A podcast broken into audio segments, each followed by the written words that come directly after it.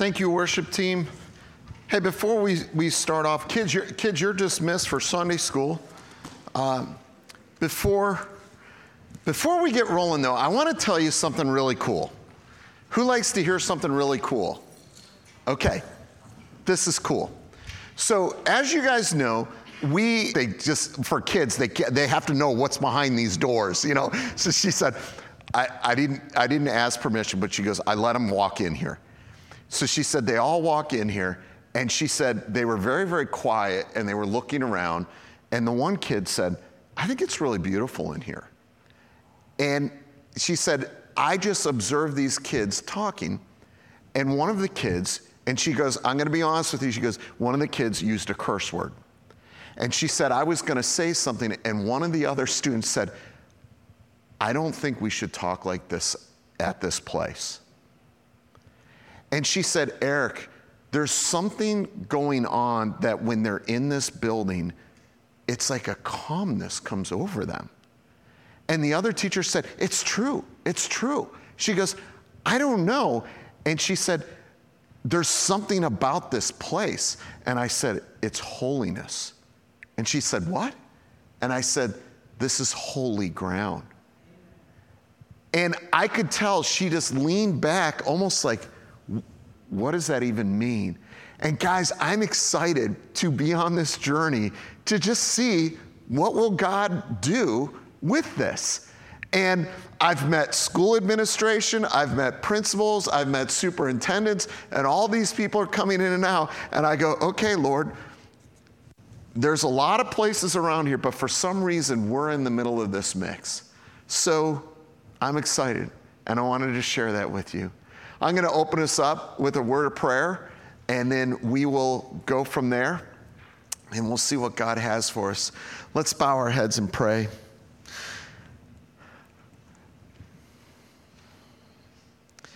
Father, we calm our hearts.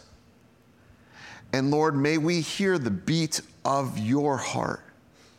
Lord, may we hear the whisper of your voice. May we feel the gentle push, pull of your hand upon our lives. Lord, may we seek you with the same passion that you seek us. And may we, Lord, bow our hearts, bow our heads, bow our lives before the Master. And may you mold us into not just the men and women you desire us and designed us to be, but may you mold this church, Lord.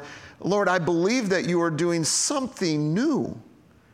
But I don't even know what it looks like, Lord, but give us courage to journey forward. In Christ's name we pray. Amen. We're going to start this series called Tips. And really, if I had to say what this tip series is, it's, it's basically just practical living and what that looks like. We're going to talk about all sorts of things. Next week, we're going to talk about marriage. And I want to encourage you.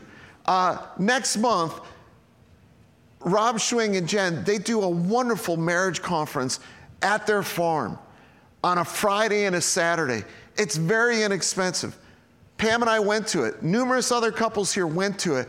It last year, we were blessed. If you are married and you just think, hey, we could use a tune up, please talk with Rob. Find out more information about it. Because I'm going to tell you something. I've been to conferences that literally were like four or five hundred dollars. And I thought, hey, that was really great. And then I conference at their farm, and I told Pam driving away, this impacted my marriage and my thought life and my relationship with Pam probably more than any marriage conference I've gone to. And I've probably been to way too many. And this was really good. We're, it's October 6th and 7th. So we're going to talk about marriage. We're going to talk about uh, the chaos of life and raising kids.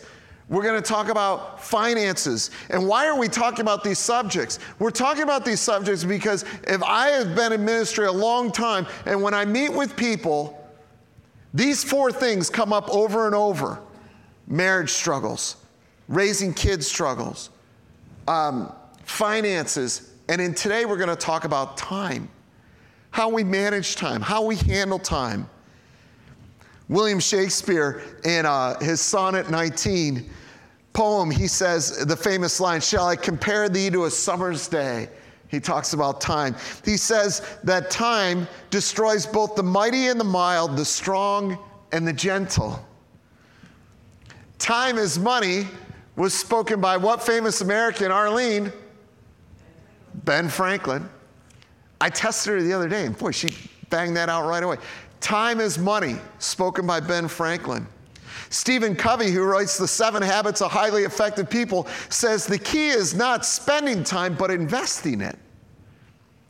In Ecclesiastes 3, Solomon, the son of King David, wrote this to everything there is a season, a time for every purpose under heaven, a time to be born, a time to die, a time to plant, a time to pluck what is planted, a time to kill, a time to heal, a time to break down, a time to build up, a time to weep, a time to laugh, a time to mourn, a time to dance, a time to cast away stones, a time to gather stones, a time to embrace, a time to refrain from embracing, a time to gain, a time to lose, a time to keep, a time to throw away, a time to tear, a time to sow, a time to keep silent, a time to speak, a time to love, a time to hate, a time of war, a time of peace. This is really good. Someone should make that into a song. Bob, can you work on that after service? See what you can do. the younger generation is going, What is he talking about? All right. One of our modern day theologians, Mick Jagger from the Rolling Stones, says that time is what? It's on my side. Mick, I hate to break it to you. You're 80 years old. I don't know how much longer it's going to be on your side. But I share this today because time is limited and it's precious. How many of you have a loved one that you wish just for one more moment, one more time to see them, to love them, to care for them, to experience something over. If you will, open up your Bibles to Luke chapter 12. We're going to start at verse 13, a very famous parable that Jesus gives. We're going to look at this aspect of time and how we respect it and how we treat it. Our three for the road number one is this you will give time to things you value. Are the things you value worth time? You'll give time to the things you value. Are the things that you value worth time? Let's look at Luke chapter 12, starting at verse 13. Jesus is speaking, and he says, Then one in the crowd said to him, Teacher, tell my brother to divide the inheritance with me. Now, Jesus comes back with an interesting statement and says, Man, who made me a judge or an arbitrator over you? Now, part of you would go, Well, wait a minute, Jesus, you are the judge, you are the arbitrator. Why are you backing down for this? But there's kind of some inside things going on here, and we need to understand the whole picture of what's happening. In the custom of that day, the elder brother would receive two thirds of an inheritance, the younger brother would see, receive one third. Now, a lot of people could argue that's unfair, but that's just what the custom is. But here's some other things that are going on. If you'll notice, when the brother complained to Jesus, he didn't say, Hey, Jesus, my brother and I would like to sit down with you because I disagree with how I'm handling, how I'm being handled.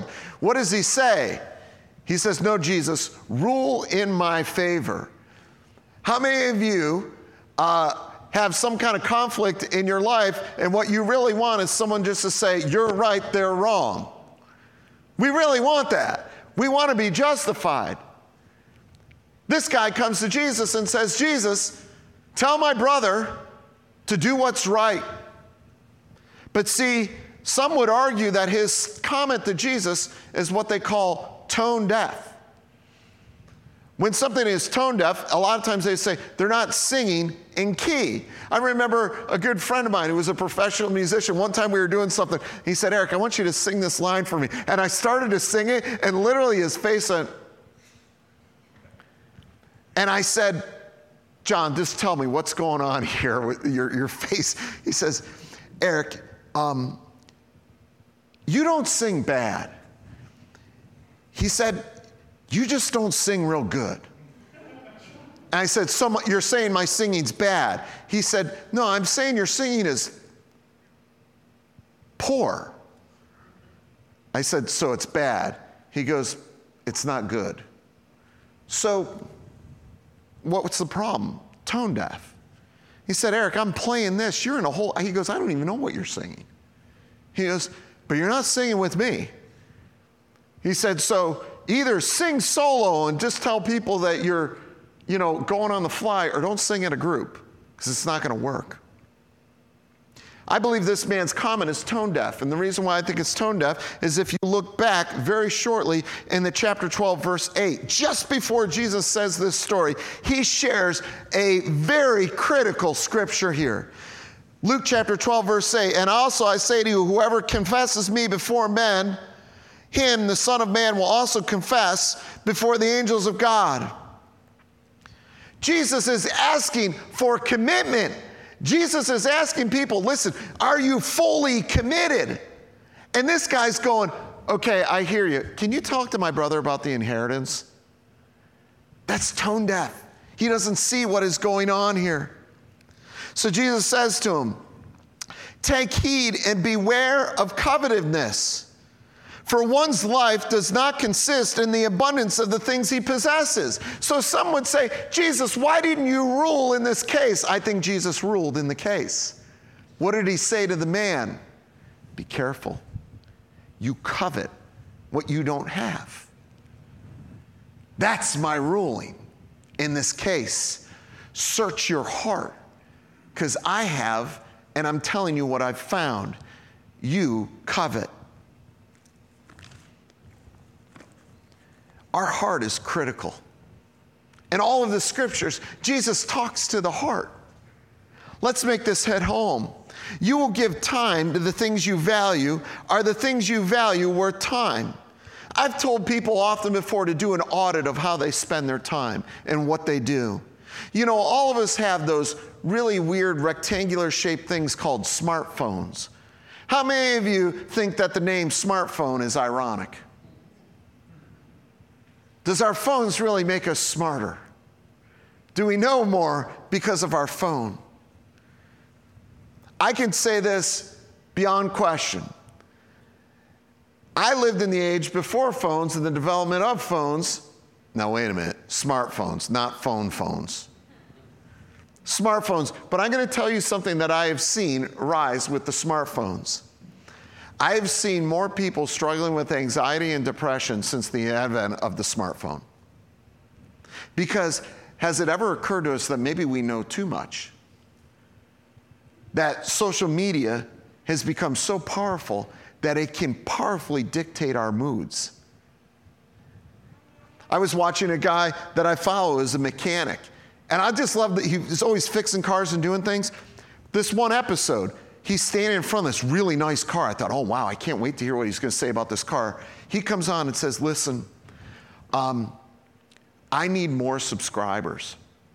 And he had like 500,000 subscribers. He said, Can you help me get to a million? And what I realized is this guy's life was hooked on how many people are following him. And I thought, wait a minute, you're a brilliant mechanic. You know all these things about cars, and you're online going, hey, listen, if everyone would refer one friend, I could get to a million.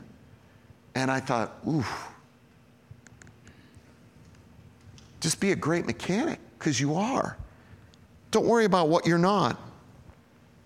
So I decided, all right, Eric, I want to use my time to value the things I think are most precious. Now, what are the most precious things? I have three things in my life that are the most precious. One is my journey with Christ, and understand that my journey with Christ is part of my calling to be here at this church. Number two is my marriage to Pam, and number three is my sons. Now, a lot of times I can make excuses why I do not use my time and levy it in those areas appropriately. And I can use excuses like this I'm tired. I work a lot. Life is too busy. How many of you use those excuses? Good, just me.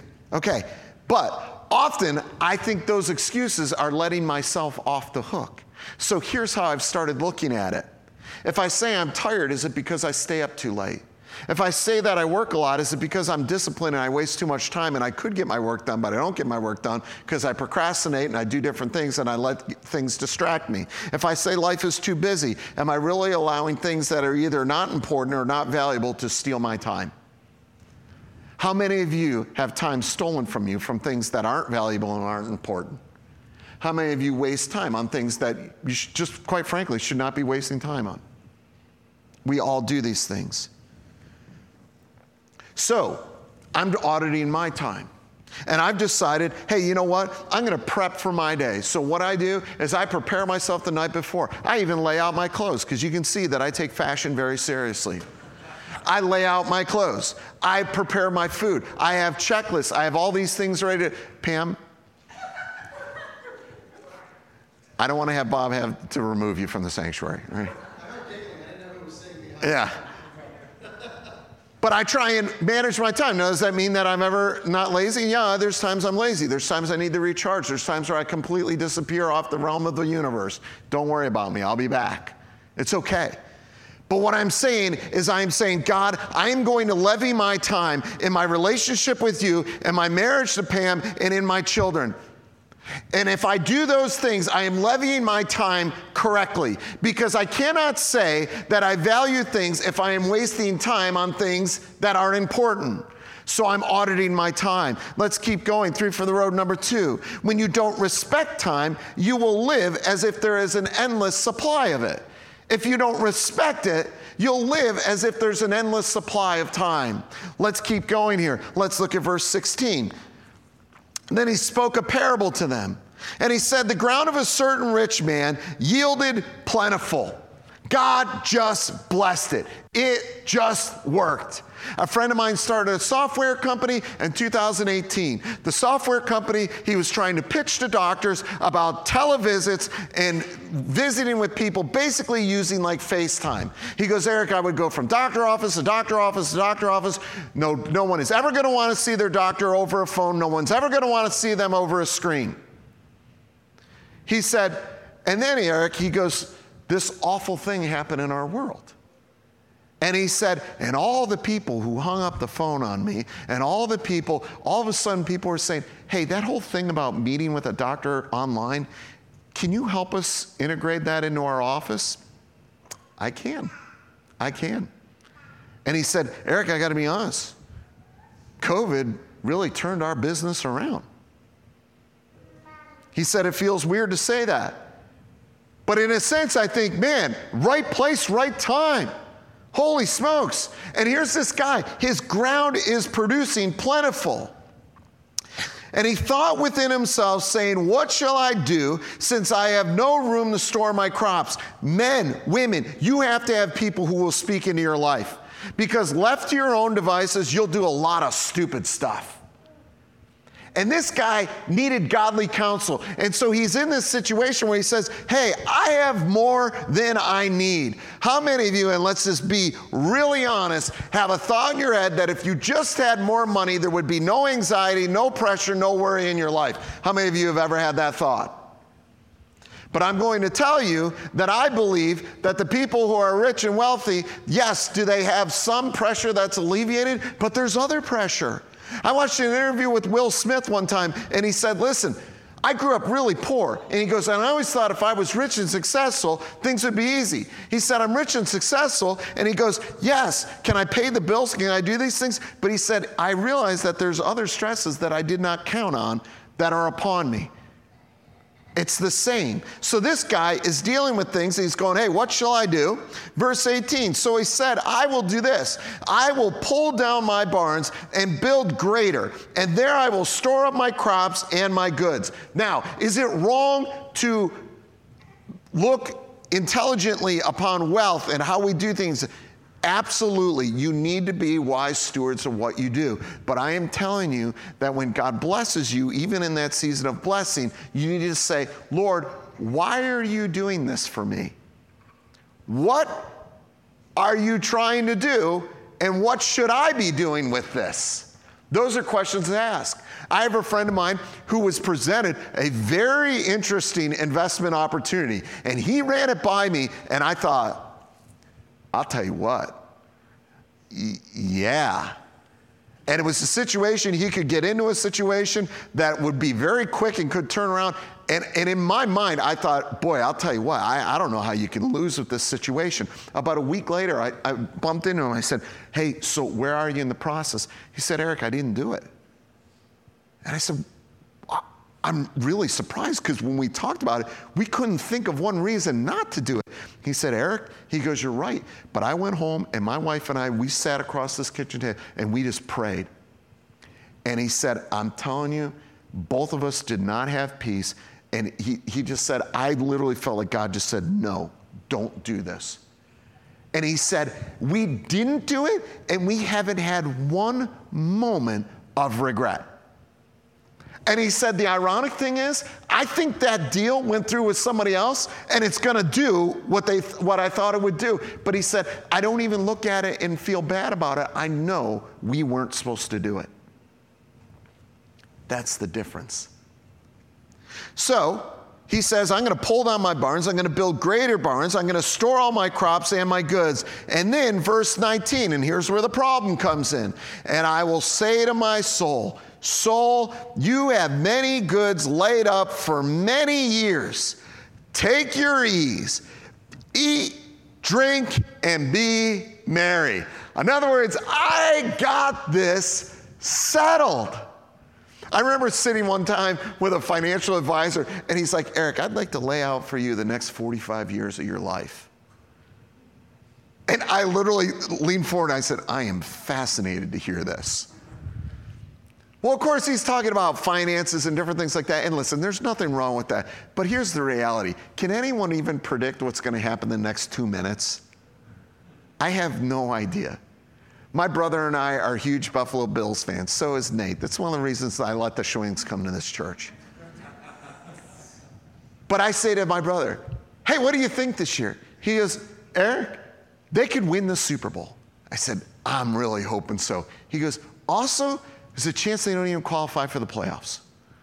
He goes, They play Monday night? He goes, We could smoke the Jets. He goes, We could lose by 50. We don't know. This guy says, Listen, everything's set. I got it all lined up. We've got more food than we need. The bank accounts are overflowing. Everything's good. Everything's good. But Things aren't always that way. Let's make this hit home. When you don't respect time, you will live as if there's an endless supply. See, here's the two things I think as Christians we need to make sure that we're thinking correctly about. The first one is this we live as if death is something that we know will happen, but not till we're ready for it. See, non believers live as if death won't happen.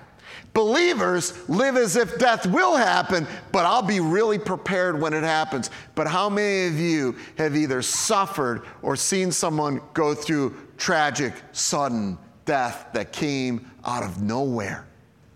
That came out of nowhere. You know, I was talking with one of my sons, and he said, Dad, you know, they have all these rules about lacrosse, about when guys practice, that even during practice, they have to wear these things over their heart to make sure and everything. And I said, I know why. And he said, Why? I said, I know how that whole legislation started. Because a high school very near where I grew up, just after I graduated, there was some kids playing. And I used to see this all the time guys playing lacrosse in practice, and they no shirt on, no nothing, running around. I said at high school near where I grew up, a kid got hit with a, a shot in the chest and died on that field that day. And my son went, Are you serious? I said, Yeah. He said, Dad, those guys are in like incredible shape. And then the guy who's the middle son says, Hey man, it doesn't matter what shape you're in, your heart stops, it's over. It's over. So, a lot of times Christians live as if they know death will happen, but they think, man, I'm going to be totally ready. And it's going to be like, okay, you know what? I'm going to call it quits at 1030. And then I'm going to go home and be with the Lord. We don't know. And in number two, sometimes in the middle of things, we, we think that situations and circumstances that we find favorable, we act as if they'll never change. And I'm going to tell you that seasons change, things are different. I want to show you a picture from this past summer. Now, you might think it, it's one of my favorite pictures, and you might think, wow, it probably is from Austin's wedding. It's not from Austin's wedding. See, a season has changed in our life, and let me explain it. Years ago, we vacationed with my brother and sister in law, and we would go on vacation, and it, it would just be two big, big minivans packed with a ton of stuff going on vacation. Anybody ever experienced that stuff? And so I'd have like the, the, the, rooftop carrier on. I'd have stuff piled all around. And the kids, you wedge them in their car seats and you just figure it out and you got everything in the world and you go on vacation. And then you come home and somehow the van's still packed, even though you ate a lot of the food and everything like that. You do all these things. But now a season has changed. We went on vacation and the house we were staying at the Poconos looked like a used car lot. Because, well, my brother in law, uh, their family, they're, they're growing up. Uh, Carly and Tim, they're married. They have two kids of their own. Ian and Lindsay live down in Virginia. Hallie is in school full time. Our family, Austin and Brigida, are married. Jackson grad school up in Connecticut. His girlfriend, Allie, is an environmental engineer in Bethlehem. Chase is all over the place, and Pam's stuck with me. but we're on the Poconos on vacation. This one night, this one night, everyone was there which is literally a miracle. And anyone who has any kind of family, you know that these things happen and it's like, you know, you wait for a full eclipse or something. So we're all sitting around this fireplace, we have a great time, and when we get done, it's like, hey, let's go for ice cream. And of course, one of mine's like, Dad's treating. so at this point, We've got more cars than we know what to deal with. And my van is wedged in way behind everything, and all the seats are down. I said, guys, we're going to take the van. And right away, guys are like, Dad, uh, Jack's car is here, Allie's car is here. You know, we've got Austin and Brigida's car. Let's just, we'll just divide up. Take, no, no, no, no, we're going to take the van. Then the kids are like, we got to wedge into the van. Yes, you do. So I get the seats up and everything like that. So in the back row, you see Austin in the middle, the ladies' man there. He's got Brigida on one side, Allie on the other, Jack, Jack and Chase in the middle row, and me and Miss Funny Girl next to me, right? We're all sitting there. And I told Pam to take this selfie because I want to respect time because seasons change. And I don't know that I'll ever get the whole crowd back in the van at the same time. Because they got in the van and everyone's, oh, it's crowded, it's hot, I want ice cream. It's just like a flashback when they're little. But here's what I want to challenge you with. When you don't respect time, you will live as if there's an endless supply of it.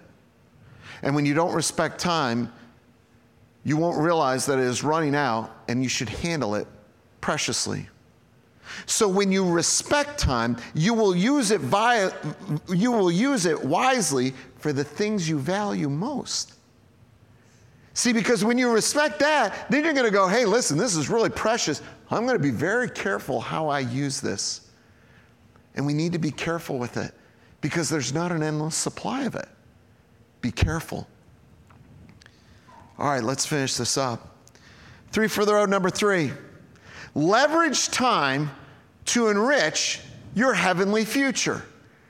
Leverage time to enrich your heavenly future. So let's look at verse 20. So this guy thinks, hey, I got a made. I built the barns, I filled the barns. I got food, I got money, everything's good. I'm on cruise control. The traffic's gone, and I'm just flying down that center lane of life, and everything's good. And then Jesus says something pretty powerful.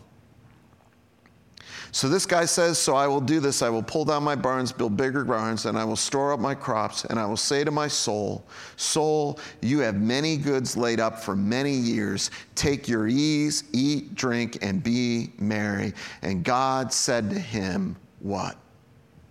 Fool. This night your soul will be required of you. Then whose will those things be which you have provided? Now, here's the interesting thing Guys, he's not fool, a fool because he's wealthy. No. Jesus never said that having money is a problem. What did he say? He said the love of money is the problem. Wealth is not a problem. What the problem is, is he lived a life indifferent to God. Have you ever wanted a reaction from somebody one way or the other and they reacted indifferent? Indifferent means they really don't care.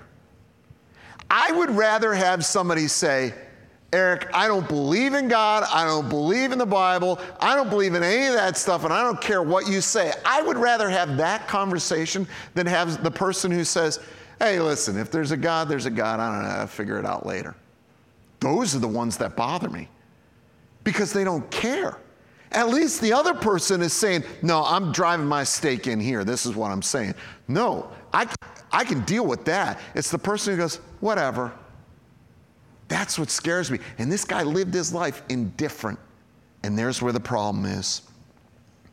So Jesus says to him, Fool, this very night your soul will be required of you. Then whose will those things be which you have provided? Now, here's the interesting thing. See, guys like that, the way they've invested their time, the way they've lived their life, the way they've used their precious resources, they have raised people and trained them in those ways. And guess what? Then they hand off those things to the people who are also indifferent, and they will carry on the tradition of living an indifferent life. What does Jesus, what does Paul say in Romans? He actually quotes Romans, he also quotes Isaiah. Romans 14, 11. He says, For it is written, As I live, says the Lord, every knee shall bow to me, and every tongue shall confess. So then each one of us shall give an account to him of himself to God. Therefore, let us not judge one another anymore, but rather resolve this not to be a stumbling block or to cause to fall in our brother's way. Jesus is saying, guys, do you understand how precious your time is? Do you understand that you will stand before me and all these things won't matter? Remember the poor man, Lazarus, and the rich man, and the rich man and the poor man both die. The Lazarus goes to heaven, the rich man goes to hell, and the rich man says, Send Lazarus back to warn my brothers. And what does he say? He says it won't matter because they're indifferent. They have the prophets. And what did they do? They ignored them all. The cycle will continue of indifference. And that's why I always tell people your legacy of Christ is one generation from extinction. Matthew 8, 19 through 22. Listen to this. It says, Then a certain scribe said to him, Teacher, I will follow you wherever you go. Jesus probably said, Yeah, wait till you see where this story's going. Then Jesus said to him, Foxes have holes, birds have, have, of the air have nests, but the Son of God has nowhere to lay his head. Then another of his disciples said to him, Lord, let me go first and bury my father. And Jesus said to him, Follow me, let the dead bury the, their own dead. Now, this does not mean that we should be homeless. It doesn't mean that we should live in the streets and have nothing. It means that we should live knowing that we have limited time and that our resources, especially our time, should be utilized in a proper way. Jesus is saying, listen, why do you want to live in the comfort of your father's home? Why do you want to do these things? It's time for you to grow. It's time for you to move. It's time for you to get going in life. Jesus had, a, had hard words, but they were truthful words. And Jesus says to this man in this story, this man who has this coveted in his heart, Jesus says to him, Do you understand that like this, your soul will be required of you? And what are you going to come before God and you're going to re- argue about an inheritance? Are you ready to face me? Final verse, he says, So is he who lays up treasure for himself and is not rich toward God.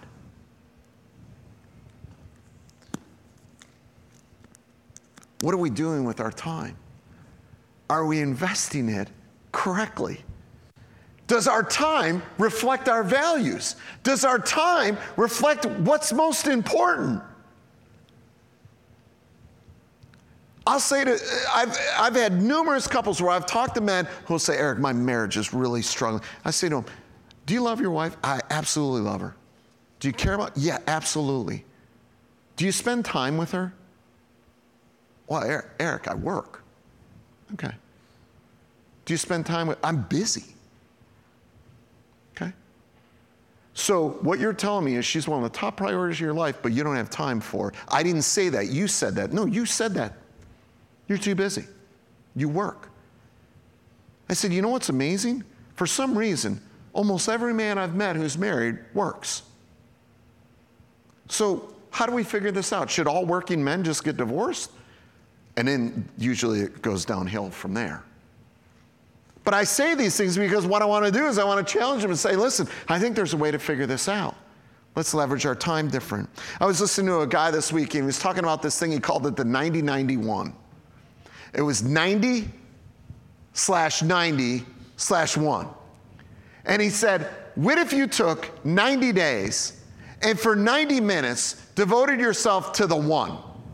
Now, this guy was not a believer, but his point was, is he said, what's the number one priority in your life? And if you were working on that, it would filter down into the other things in your life, and you took 90 days and you spent 90 minutes working towards that one. So if the goal of the one, if the one is, hey, I want to be a better piano player, 90 days, 90 minutes for the one.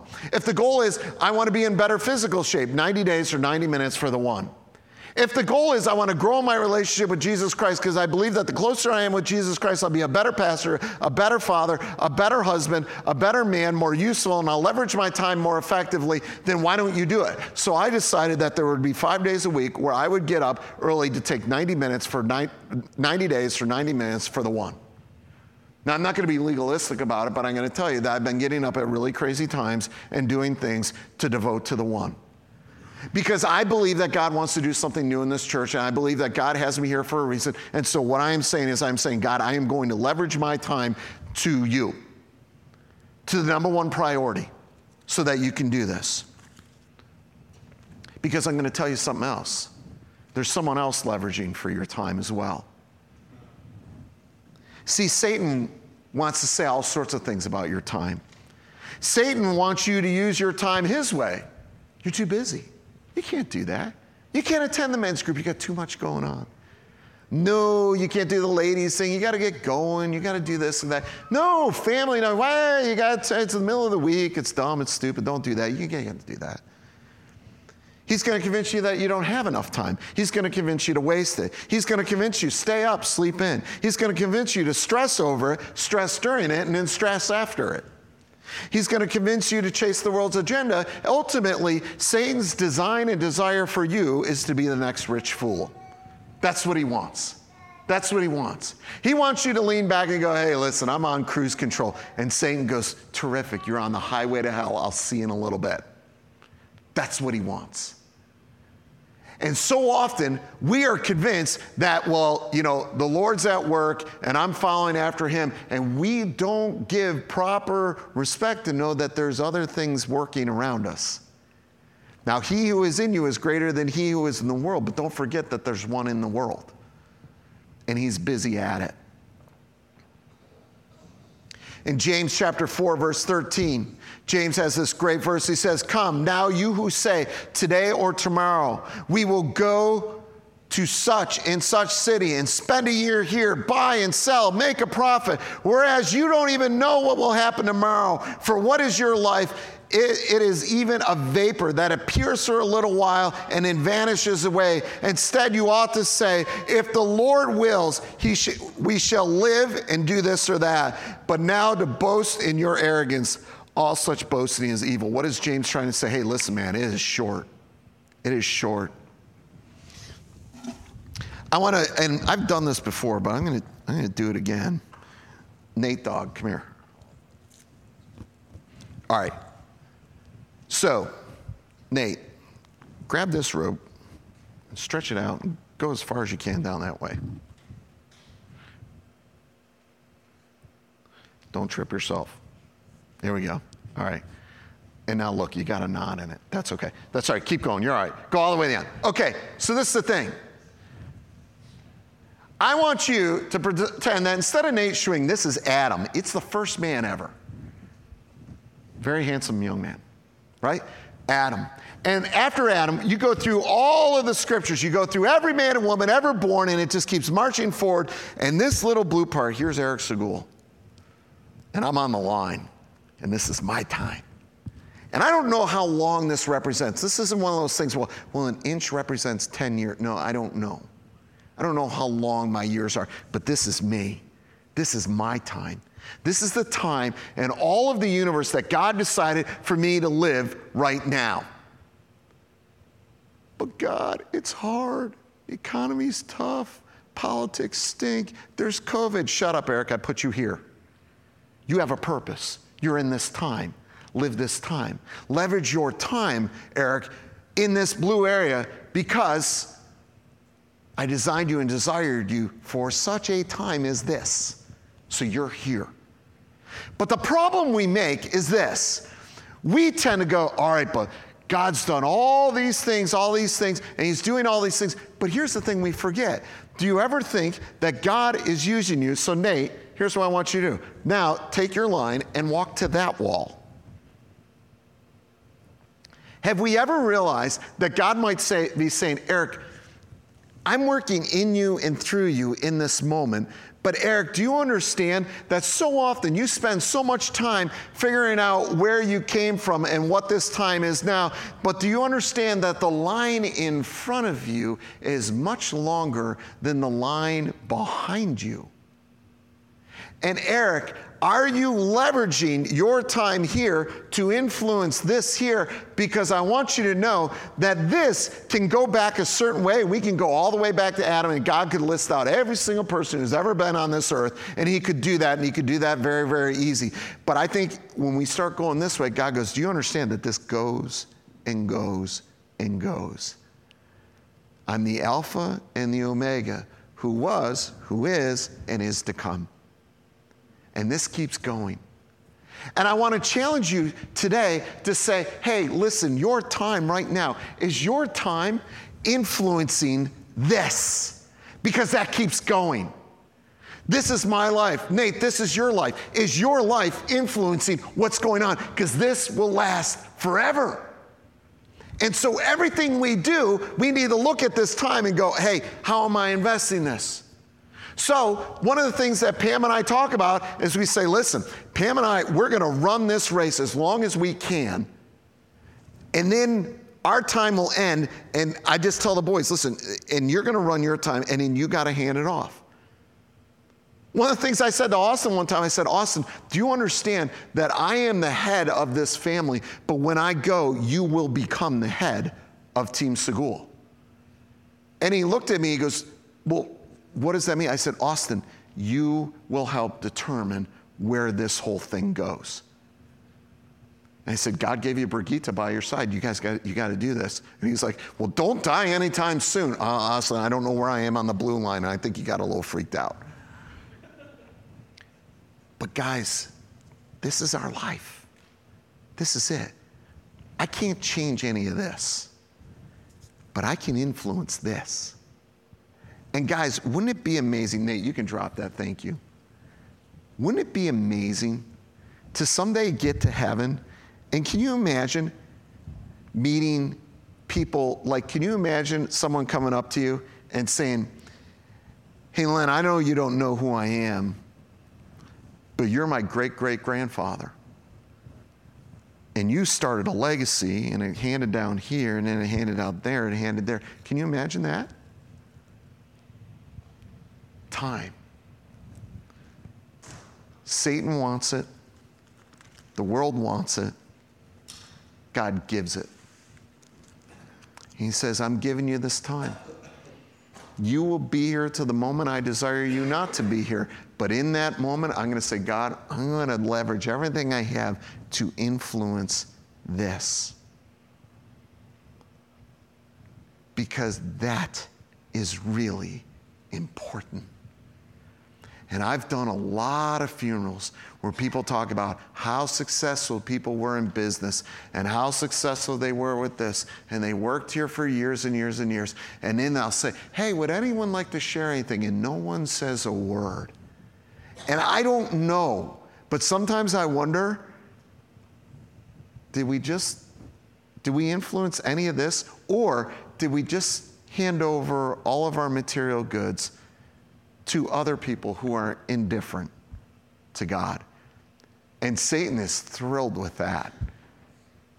He doesn't care if you believe in God, He doesn't care if you don't believe in God. He just wants you to live indifferent to it. I want us to stand up. I want the worship team to come forward. And I want you to, to be challenged on how we handle time. I want us to look at things and say, Lord, am I leveraging my time for you? The other day, I'm up really early in the morning and I think, all right, Lord, you know what? I'm here because I want you to know you're number one in my life. And so I'm here and I'm studying, I'm reading, I'm trying to learn, I'm trying to go after this. And all I want to challenge you is to say, hey, listen, are you leveraging your time for Him? I'm going to pray for us and we'll close with a song of worship. We'll go from there. If we can get some help with the tables we need to set up and Jesse, those chairs, I think we'll be good. Let's go from there. Father in heaven, thank you for this day. Thank you for this time. Lord, time. It's precious, it's limited. I know that my time here is limited, but Lord, I pray that I would live a life, Lord, that would ooze that you're the number one priority. And Lord, I believe that the closer I am with you, the more connected I am with you, the more powerful you can use me as a husband, as a pastor, as a father, as a friend, as a discipler, as a servant. Lord, all these things. But it starts with time. Early in the morning, Jesus, you would get up early in the morning when it was still dark to go pray with the Father. Why? Because that time was vital and it was precious and was necessary. Lord, I want to live my life the way you modeled it when you lived yours. Lord, follow the leader. It's not so hard.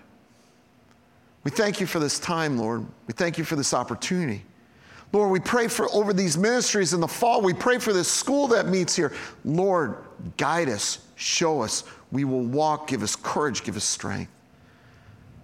And we thank you, Lord. In Jesus' name we pray. Amen.